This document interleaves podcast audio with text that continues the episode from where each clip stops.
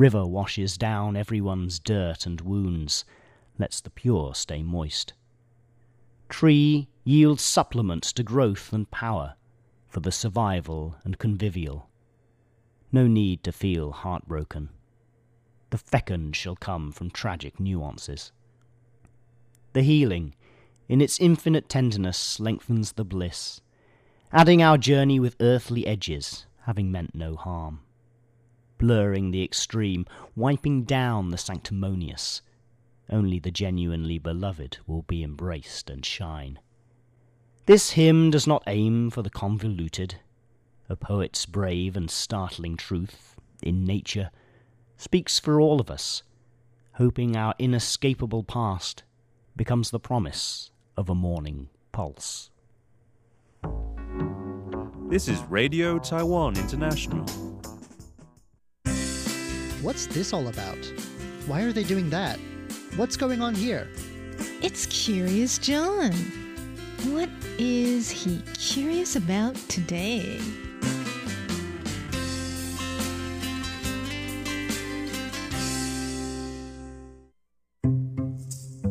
The Kahabu are one of Taiwan's groups of so called Plains Aborigines. Though, like many Plains Aboriginal groups, the Kahabu fall outside the official list of indigenous peoples, they still retain many parts of their culture, and they still speak their own language. Panbal Fong is one of the people to know for those with questions about the Kahabu. She has Kahabu ancestry herself and has written her thesis on magical Kahabu folklore.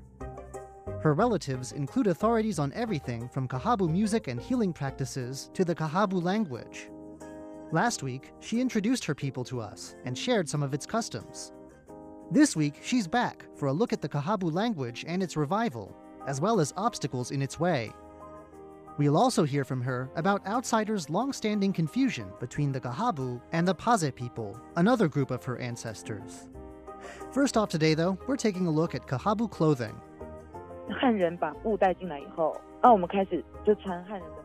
Though traditional head coverings have survived through the years, traditional clothing fell out of use as ethnic Chinese moving into Kahabu lands introduced their own cloth. Ms. Pan says it is known, though, that the Kahabu once had both ordinary clothing and finery for special occasions. One glimpse into what this clothing looked like comes from early Western photographs. More information comes from examples of Kahabu finery preserved in museums. 那我阿姨就按照那个书上的图片， Ms. Pan's aunt has been a force for the revival of this traditional clothing, basing her designs on pictures found in books. To the natural white of the fibers, she adds reds and blacks. Ms. Pan says her aunt first tried recreating these clothes at the behest of a church interested in Kahabu culture. Since then, she started making large numbers of these outfits, which are worn at different cultural events. Even non Kahabu buy them up. 教小朋友的那个九阶教材我们也有哦，可是我们没有办法进到国小去教。 The Kahabu language may be one of the most precious pieces of heritage the people still retain. There is some funding for the language, and unusually, a well known textbook series used to teach indigenous languages to children includes a Kahabu edition. But Ms. Pan says the funding is limited, and since the Kahabu don't have official status, their language can't be taught in schools anyway. For the most part, saving the language is something that's completely up to Kahabu people themselves. The good news is that there are still competent speakers of the language out there, and they've written down as much of it as possible. Ms. Pan says the Kahabu adoption of Christianity in the 19th century has helped the language. Missionaries brought the Latin script, which the Kahabu still use to write their language down. Meanwhile, Kahabu churches were long places where ethnic Chinese neighbors would not come, and so people at least had a place where they felt comfortable and confident speaking their language. But this only goes so far to explain the resilience of the language. In recent years, the Kahabu have made a push to record as much as they can from elderly speakers and impart this knowledge to the young. This time, it's Miss Pan's uncle who's played a big role in these efforts. 我舅舅在我外公去世的时候，那时候跟我外公 他收集了很多。 At one time, Miss Pan's grandfather had been a go to for scholars interested in the language. But once it was clear his life was nearing its end, her uncle stepped in, probing her grandfather's memory and frantically recording all the words he could.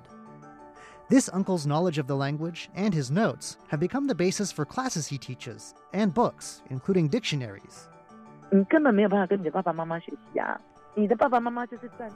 Inside Kahabu communities, there are still problems with passing the language on. For one thing, Ms. Pan says, the language teachers are enthusiastic but not trained as teachers. They're often older too, and may not teach in a style that appeals to younger people. There's little in the way of a home language environment either. Though the language has survived, its use has dropped sharply over the last few generations. Young people can't rely on their parents or even their grandparents to teach them. While funding and status are government matters, Ms. Pan believes she can at least fix these problems. She plans to organize a youth language club with regular meetings and set topics each time, giving young people something to talk about in Kahabu and a place where they'll want to talk about it. There's still time to turn the language around. Around a dozen Kahabu in their 80s can get on fairly well in the language, though Ms. Pan says there are notable gaps in their knowledge that they have to fill in by code switching. There are even a few elders in their 90s, including Miss Pan's great uncle, who are essentially still native speakers, fluent enough to talk at length and even make speeches in Kahabu. In other words, there's a lot that can still be recovered and passed on. At this point, you may be curious what the Kahabu language sounds like. Ms. Pan's here to give us an idea, and even to teach us a few phrases. Here's how you say hello.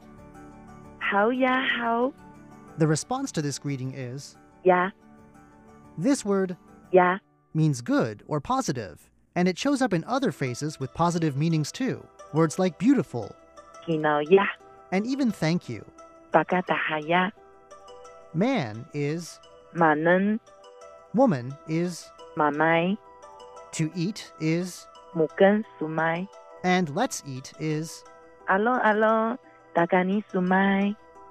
If you visit a Kahabu community, you need only learn a few words to become instantly popular. Baba or uncle is a form of address for older men, and Baba or auntie is for women. Pair these words with the phrase for how are you, and it sounds like this. Mama, dada, Master this phrase, and you'll be an instant celebrity.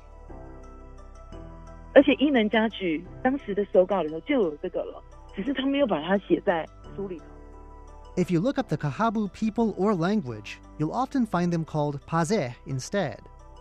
Ms. Pan says that the differences were clear enough to one early researcher, Ino Kanori, the Japanese ethnographer whose work is still the basis for the way Taiwan's indigenous people are classified today.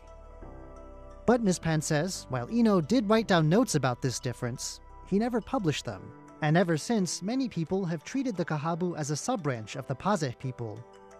But the Kahabu have never called themselves Pazeh, and no Pazeh person could ever call themselves Kahabu. Ms. Pan knows the differences between these groups better than most.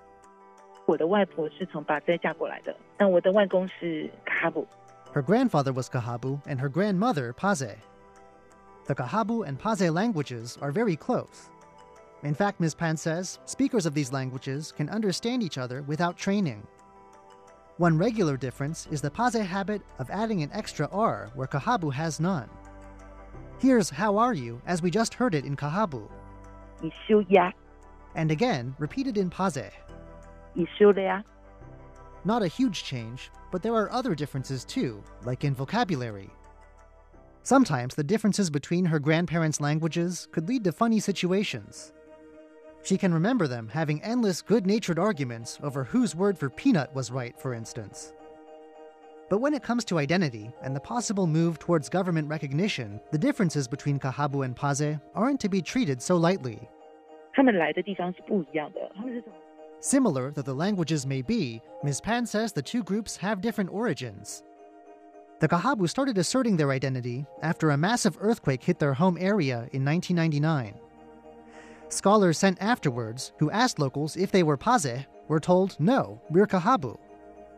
Ms. Pan says researchers were surprised by this, because what they found on the ground was different from what was written in books. It took more research, but Ms. Pan says the scholars finally learned that these people did indeed think of themselves as Kahabu. Since the earthquake, the Kahabu have been pushing for recognition, but recognition as Kahabu people.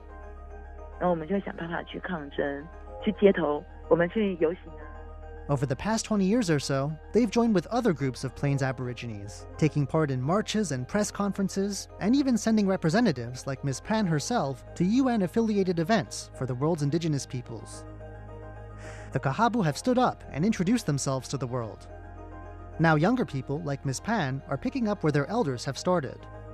She herself recently moved back from Taipei to be closer to the Kahabu homeland, ready to do what she can to keep her people's language and culture steaming ahead. I'm Curious John, and I'll see you again next week.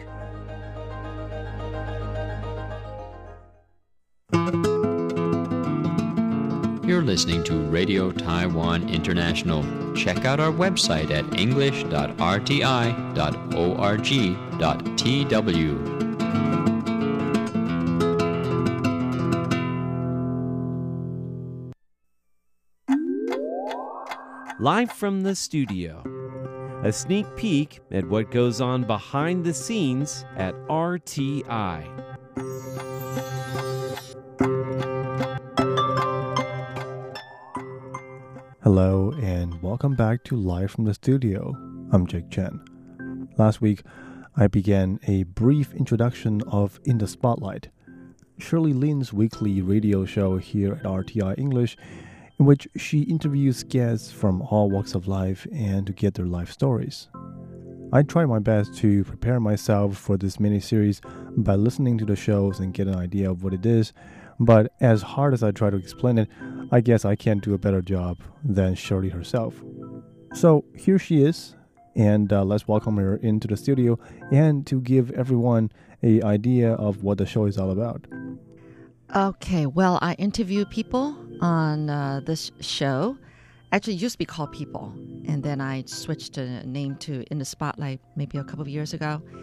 And um, so uh, I interview people, either Taiwanese nationals or foreigners living in Taiwan, to talk about their life, and then uh, if you know if they're a foreigner, to talk about why they're here in Taiwan, and then what they're doing here in Taiwan. So for um, you know one thing I do ask them to do is uh, you know uh, for the last year or so, I'd ask them prepare a story that has made an impact on them. So I love hearing stories. So I have them talk more about you know some other stories, and then also for foreigners, uh, if time allows.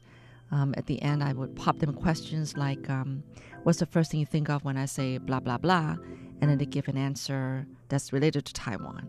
So like an ending of like you know introducing Taiwan. They're from all walks of life. Um, I have no limitations. I mean, just anybody and anyone. And um, you know, it's been amazing. Just kind of people I've met. Um, of course, you know, I interview somebody, and then at the end, I'll say, "Hey, you know, introduce me to some other people." So I mean, I don't know the the how do I call it? The the tree kind of just grows, and sometimes I just forget, you know, who introduced introduced me to who, or who was above her or him, and you know what I mean? Yeah. It's just amazing. So yeah. I always try to bring it back to Taiwan if I can. So, I mean, you know, there have been times when people wanted to introduce introduce me to someone who's who hasn't spent long enough time in Taiwan, who's just visiting, or maybe even like for first time. I, I kind of decline those, you know, Oh. interviewees because then they can really talk about Taiwan. Then, you know, I, mean, I think most of our programs, literally all of our programs, has to be some kind of connection to Taiwan, right? Because we're introducing Taiwan to the world. So, yeah, that's a, that's a thing. So, yeah, Taiwan's a connection. Um, um, I kind of like to know about their upbringing because I always start out with talking about their lives because I want to know, you know, what kind of childhood they had. I don't know because that just it's a I guess that's that curiosity in me, but kind of lets me understand why this person is the person that he is or she is. One small element that stands out in all the in the spotlight episodes that I've heard so far is that uh, no matter where the conversation goes, somewhere Shirley would always bring up one question to ask her guests. And the question is, in one form or another, what is the one event that has affected you the most? And uh, the answer to that question from various guests lead to a myriad of life stories and experiences. Um, we're going to get into the memorable moments uh, in the studio in one of the later episodes. But uh, right now, I want to ask Shirley just how has she thought of the question? How did she arrive at that one question through which the entire show always pivots on? Um, I don't know. I don't even know how I, how I thought about this, but it's just that I just love hearing stories and you know if um and, and I say they can tell um they can tell a story that could be a personal story or or not. I mean, maybe it's a story that you heard from somebody or you read somewhere and that's made some kind of impact in your life. So I just love hearing stories and I think that that actually uh, you know, sometimes in the middle of the interview, I will pop that question and tell them to tell that story. And sometimes it brings me into the next question I would ask them. You know, it's just a curiosity to me. You know, I don't know.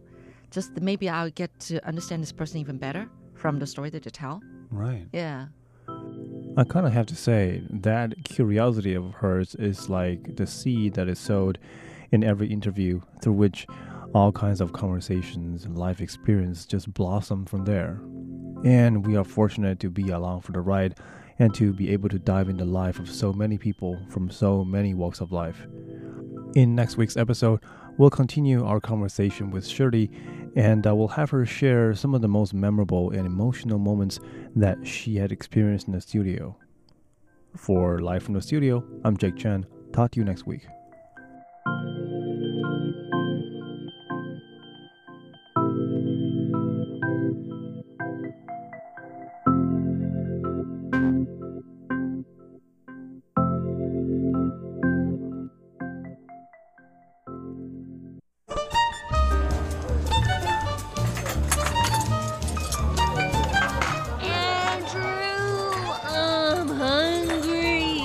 hungry. Okay, Ellen, pull yourself together already.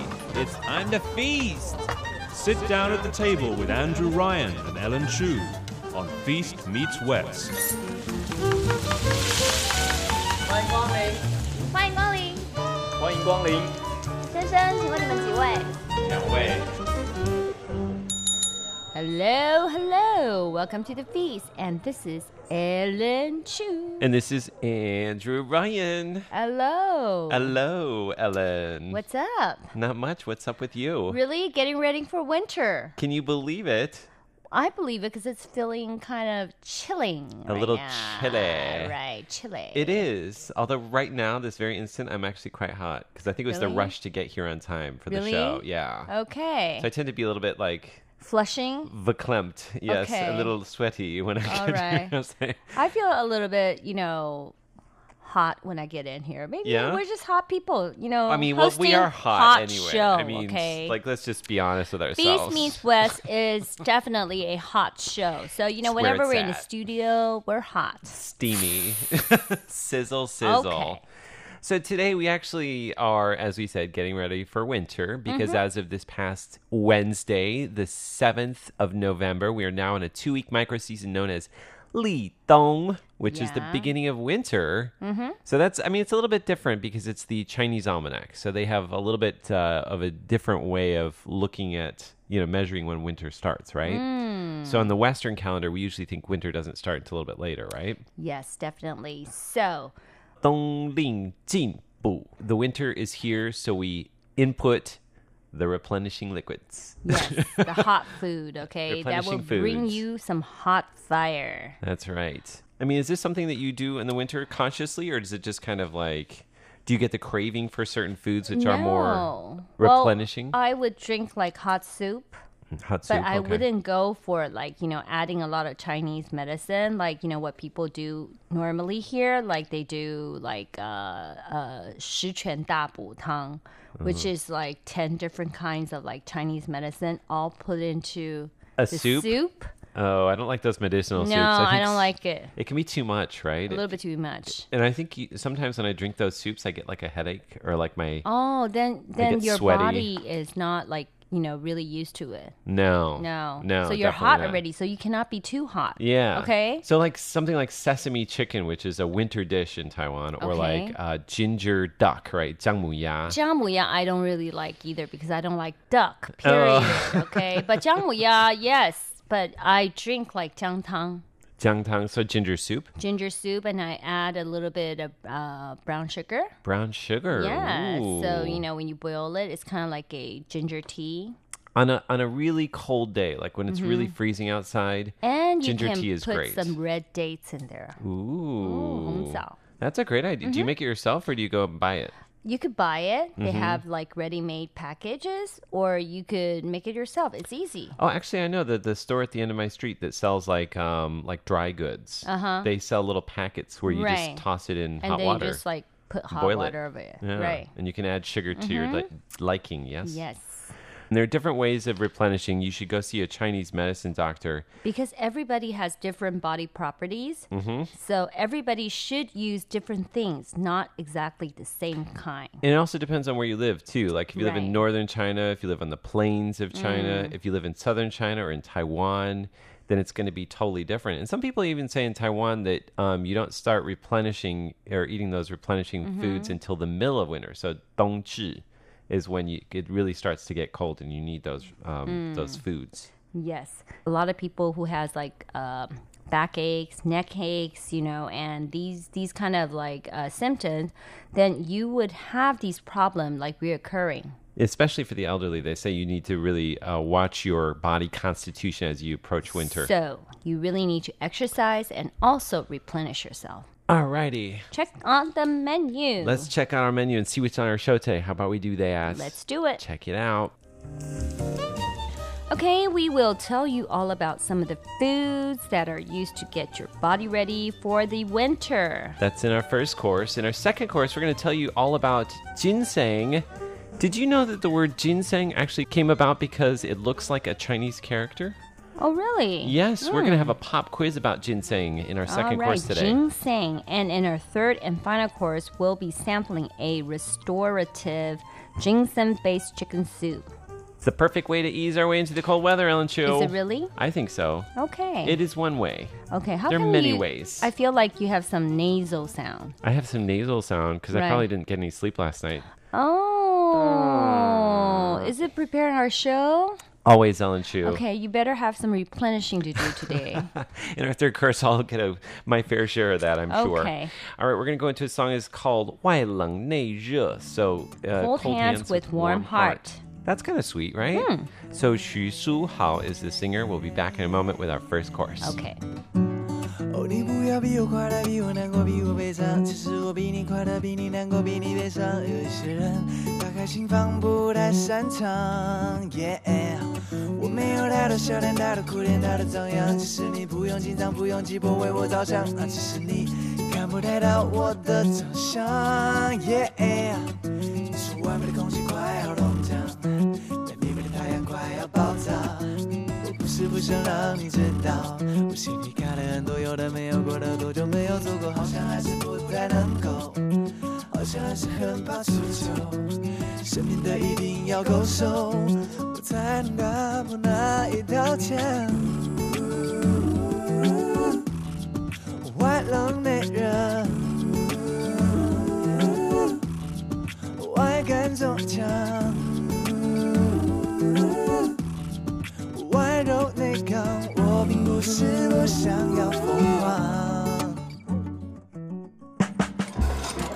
First course. Alrighty, so we're coming to this first course. That's and right. Li Dong is what we're talking about. Is the beginning of the winter. What kind of foods do you eat during Li Dong, Ellen Chu?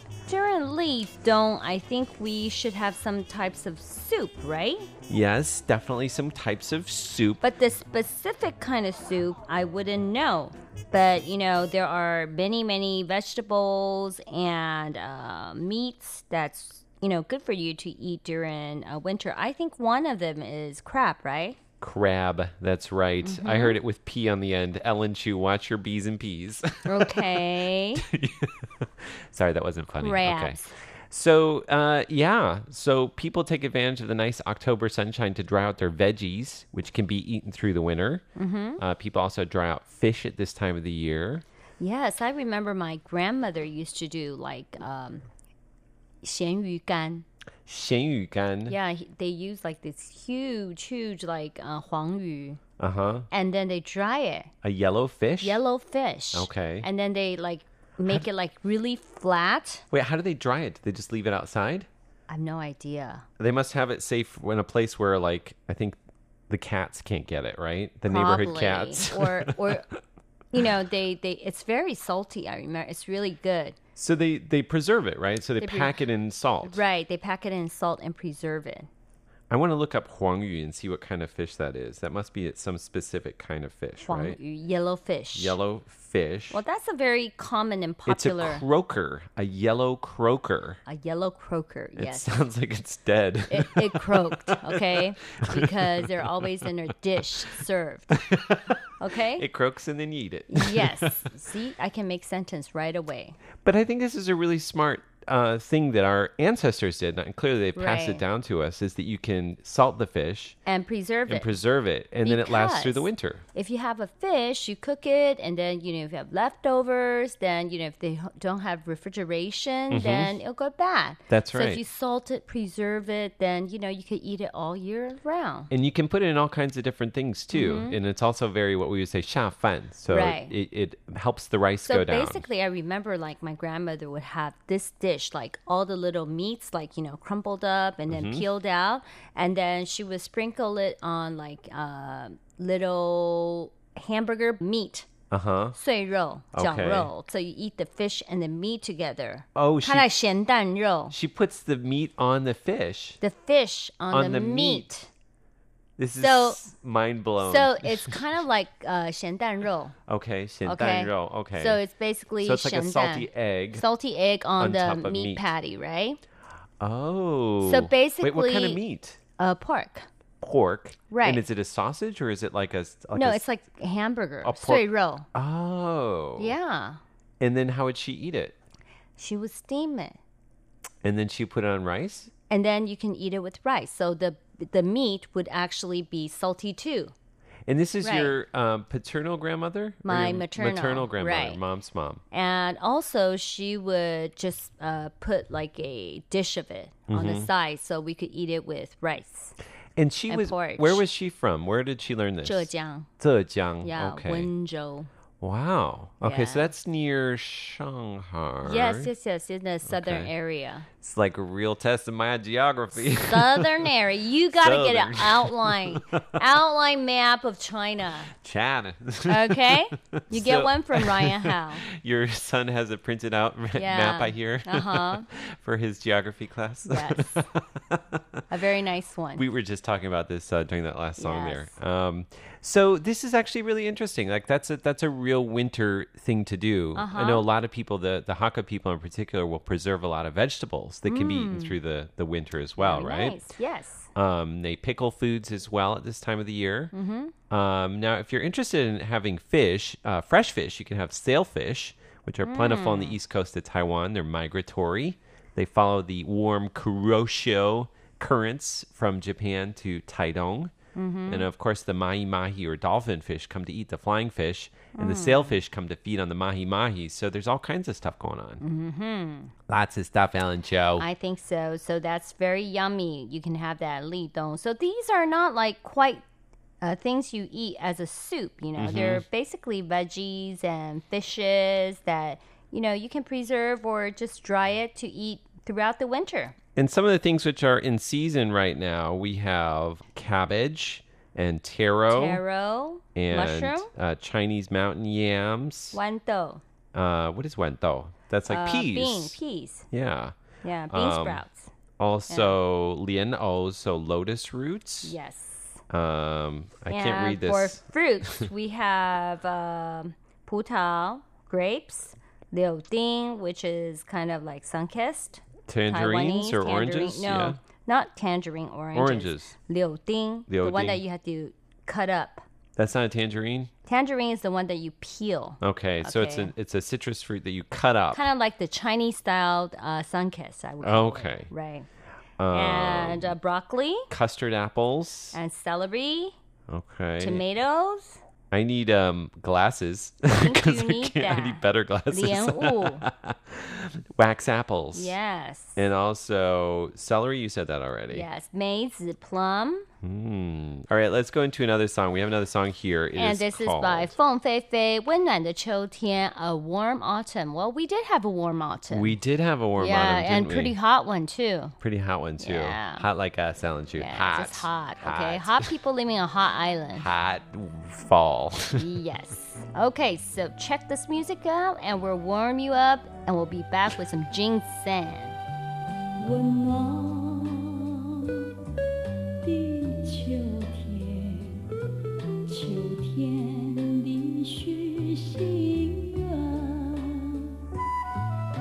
当落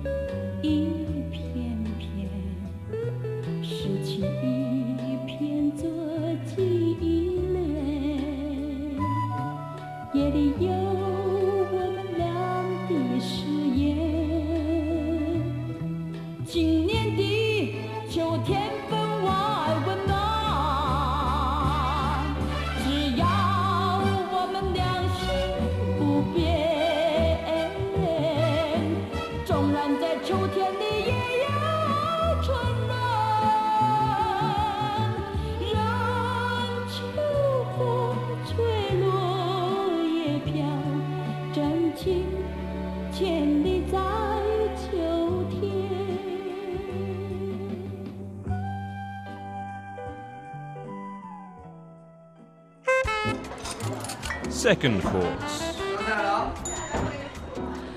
Okay. Okay, Are you give ready for me your my pop pop quiz. Miss Chu? Do it. All right. This is the ginseng pot quiz. Okay. Um, are you? Uh, do you have? Do you need any like preparations? You need to do any like stretching or anything like that? You good to go? No. She's always good to go, ladies and gentlemen. I'm always good to go. Come on, hit it. Uh, go. Okay. All right. True or false? The English word for ginseng comes from Hokkien, which is similar to the Taiwanese dialect. False. It does. It does?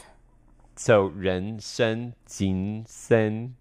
I don't really speak Hokkien, but Exactly. See, and I don't speak Hokkien too.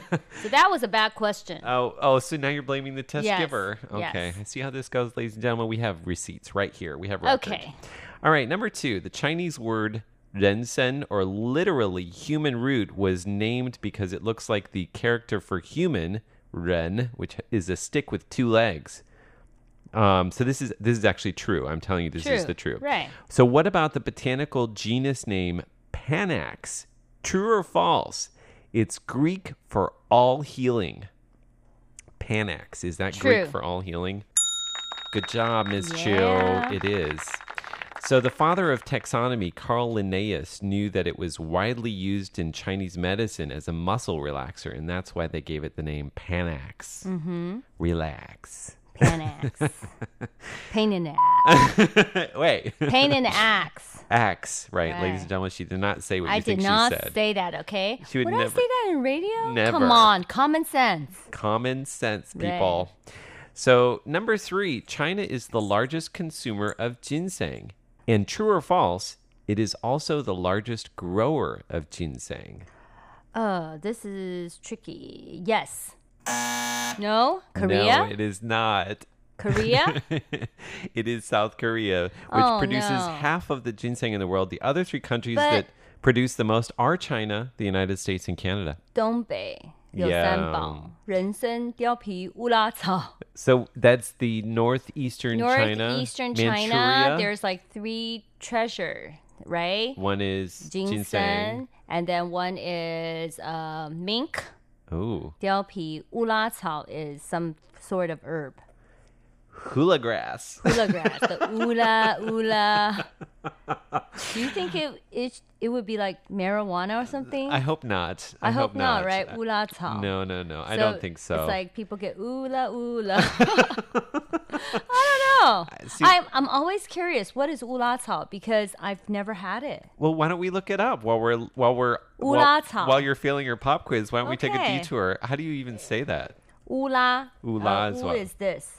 All right, I'm looking it up, ladies and gentlemen. Moment of truth. Okay. Oh no, there is no English. You have the scientific name. okay, well, let's take the scientific name, which is Carex meyeriana. Oh, it is marijuana. no, I'm kidding. It sounds Uh, like it marijuana. sound- maybe it's it's the family. All right, so oh, it's three ancestral treasures. Here we go. Mm-hmm. It is Carex meyeriana grass.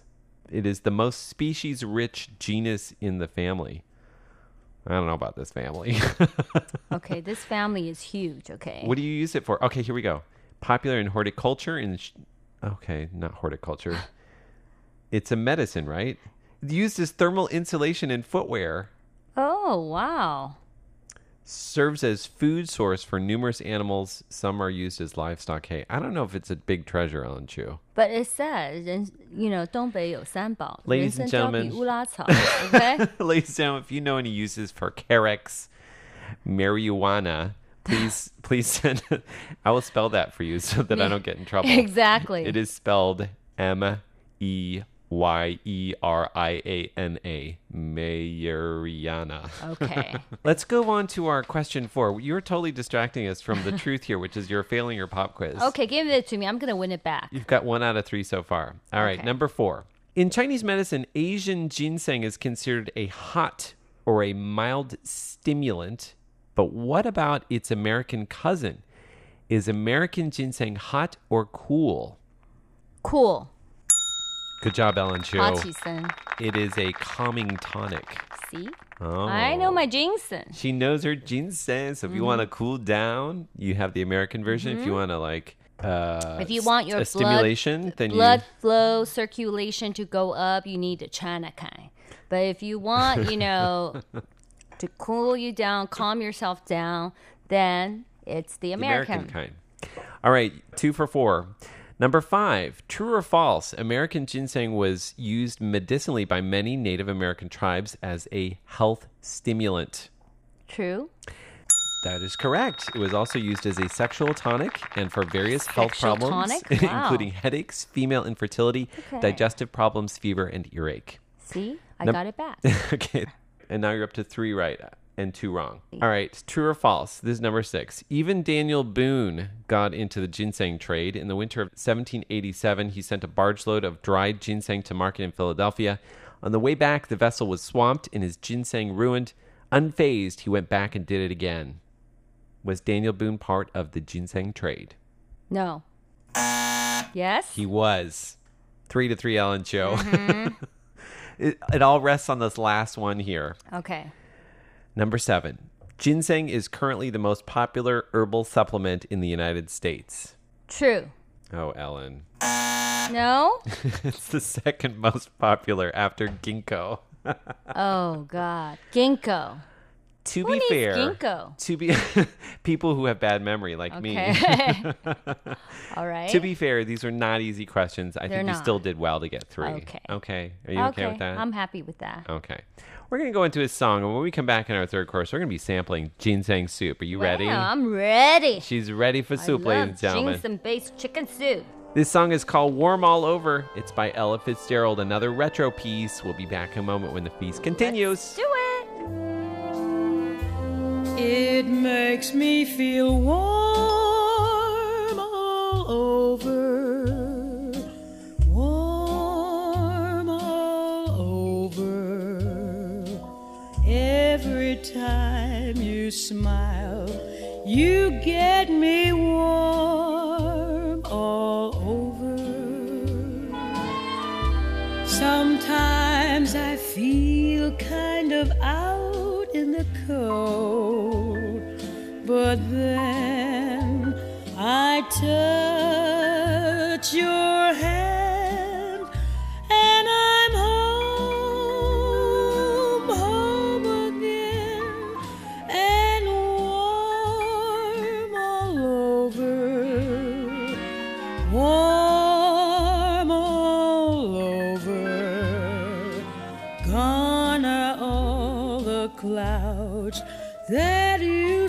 used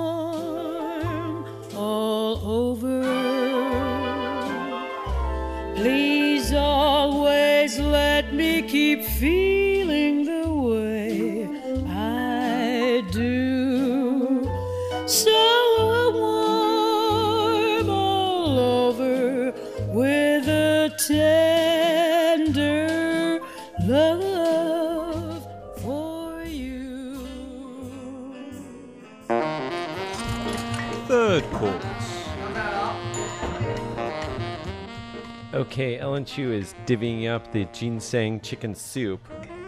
It smells good, yeah? Smells really good. Does Here. it smell very ginsengy? It does. It does have some ginseng and, you know, garlic smell, but I don't see the ginseng in there. Well, I think they cook the soup with the ginseng. I don't think. Do they actually put ginseng pieces in it? yes. Uh oh. I should go back and complain. Yeah, they should give you. Ooh, I do smell a wonderful soupy smell, though. Yeah.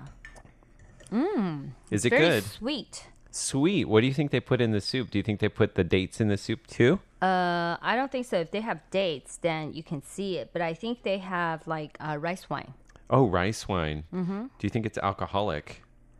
Is this going to be the end of me, Ellen? It Chu? doesn't have alcohol. It doesn't taste alcoholic because once you boil it, cook it, Uh-huh. the alcohol, you know, evaporates. Disappears. Disappears. But the thing is that you keep the sweetness of the rice wine. So it doesn't have alcohol content, but it has the flavoring of it. Right. I see. I see. I see. And um, how do you feel drinking it? Does it make you feel good? It will keep me warm. I Keep like you it. warm. Yeah. Keep you warm. And you feel the richness inside. Ooh, you feel the richness of the soup with the chicken broth inside. Mmm, yummy, yummy in the tummy. Is this something you would order, Ellen Chu? Or is Yes. this like just a, a rare occasion or a special occasion that you would have it? Um, this is something I would order, you know, if I feel weak, If you feel weak, like if you're feeling, a little bit sick. uh huh, like you're about to catch a cold. Exactly. And also maybe on a very freezing day during the winter, I would go in and get like a pot or, you know, a bowl just to warm Mm. myself up. I have to ask you, Ellen Chu, do you, um, because I don't really know what the taste of ginseng is. So can you describe it or do you taste it in the soup? Yes, a little bit of the bitterness. Oh, the bitterness is the Yes. ginseng. Oh, okay. So a little bitter and sweet. It's a very, you know, complex taste to it. You know, Mhm. it it's fresh, uh, refreshing when you bite into it, the ginseng. Mhm. But the thing is that you you taste the bitterness. That's why kids, you know, when they first bite into it or Mhm. they eat like ginseng powder, they don't like it because of the bitterness. I see. But the aftertaste, it leaves your palate with a sweet flavor. Huigan, we say in Chinese. 回甘. So um, it's interesting because if you look how ginseng is used in the West and how it's used in Asia, Mhm. a lot of times in Asian countries like uh, Korea or China, uh, they actually highlight the ginseng flavor. Mhm. So they build um, dishes or soups around the flavor, whereas in the West, it's often disguised. So you take it as a pill. Oh yeah. rather than I was just making gonna a say, flavor. do they ever use ginseng in any kind of cooking in the Western? Not No, really. I mean, it's it's kind of an Asian sort of thing to do. I even though they have a lot of American ginseng and it grows in the wild in the U.S. But in don't really. Taiwan, when you go to a Chinese doctor, when they use the American cousin ginseng, the Mm. hua qi Mm-hmm. they slice it. And then when sometimes the doctor thinks that you need the hua qi they ask you to put it under your tongue. Oh, so you just suck on it. Suck on it. Oh, Yeah. It must be really bitter. It's a little bit bitter, but you know, it's really good for your body and it goes Mm-hmm. directly inside and helps you right away. Mm. So today's program, we haven't really talked specifically about all of the different health benefits of ginseng, and that's partly by design. Just because if you want to take ginseng, you should ask your doctor. Right. Not everybody is suitable. And sometimes when you have some um, body condition, Mhm. physical condition, there's certain type of ginseng you cannot take. Ah, okay. Right. So um, I remember if you're pregnant, Yep. there's uh, uh I think Hua Qi Sen is okay. Yeah. The American The American type. version. But the uh, Chinese type is not okay. Okay, so again, you want to look that up, and you want to be sure that you know what you're doing when you're taking right. this, especially so if you you're taking. be very carefully. Yeah, especially if you're taking a strong portion or you're taking a lot of it. If you're having a soup like we're having today, it's not a big deal. Right. I don't Yeah. think they put that much ginseng in there. Yeah, it's more The and it- flavor. the flavor, and it also does warm you up. Right. Right on a cold winter's day to have a, a nice chicken soup like this is Mhm. good. Yeah. Yes. I think it's nice. It is nice. Thank you. Thank you for sharing it. and for for our listeners out there, if you guys had any kind of like ginseng dishes, you can share with us too. We'd love to Although hear you from you. know, we haven't heard from anybody for a long time. oh no. Yeah. Write to us. We'd love to Write hear to from us. you. Everybody Yes. thinks that you know writing is is not necessary, but sometimes we need to feel connected. That's right. We would love to get letters from you. It doesn't Hard copy. Hard copy we love because we don't get those. We do get emails and we do get um, Facebook messages, and we love those as well. It's just different. It's different. Okay? Yes. So please write to us at P.O. Box 123-199, Taipei, Taiwan. Email us at androo at rti.org.tw. And next week, That's right. Next week on the feast, we are going to be going in search of the crunch of Japanese and Chinese rice crackers. wow. If you've ever had uh, the snap, crackle, pop in your mouth, Ooh. then you'll be wanting to join Rock us. candies? Yeah. Okay. it's kind of like that, but not really. Okay. well, anyway, we have one final song, and it's by Zhang Meiqi, and it's called 温暖的改变, The Warm Change. That's pretty good, Alan Chu. I think it should be the cold change. Cold change. We're changing to cold. We're bringing the warm though. Okay. Feast Meets West gives you warmth. Yes, this is Ellen Chu. And this is Andrew Ryan. Bye. Bye bye. 你倒不为理想追逐，有时候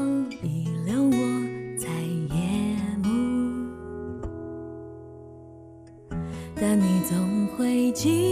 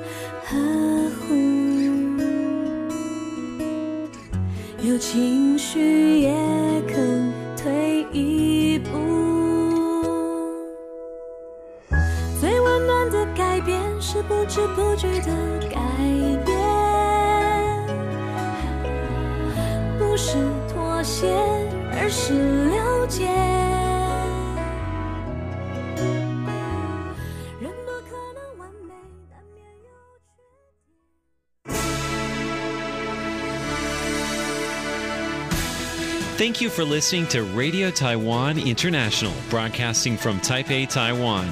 Check out our website at english.rti.org.tw. Again, that's english.rti.org.tw for the latest news and features from Taiwan. You can also listen to our programs and watch videos as well. Our 60 minute English language program can also be heard every day at the following times and frequencies. In southern China and South Asia from 1600 to 1700 UTC on 6180 kilohertz. Again, that's in southern China and South Asia from 1600 to 1700 UTC on 6180 kilohertz. And in Southeast Asia from 0300 to 0400 UTC on 15320 Again, that's in Southeast Asia from 0300 to 0400 UTC on 15320 kilohertz. We'd love to hear from you. Please send your comments to P.O. Box 123 199, Taipei, Taiwan. Again, that's P.O. Box 123 199, Taipei, Taiwan. Or send an email to rti at rti.org.tw. Again, that's rti at rti.org.tw. Also, visit us on Facebook. The address is fb.me forward slash Radio Taiwan International. Once again, on Facebook, we're located at fb.me forward slash Radio Taiwan International for videos, photos, and news of interest from Taiwan. Thank you once again for listening to Radio Taiwan International.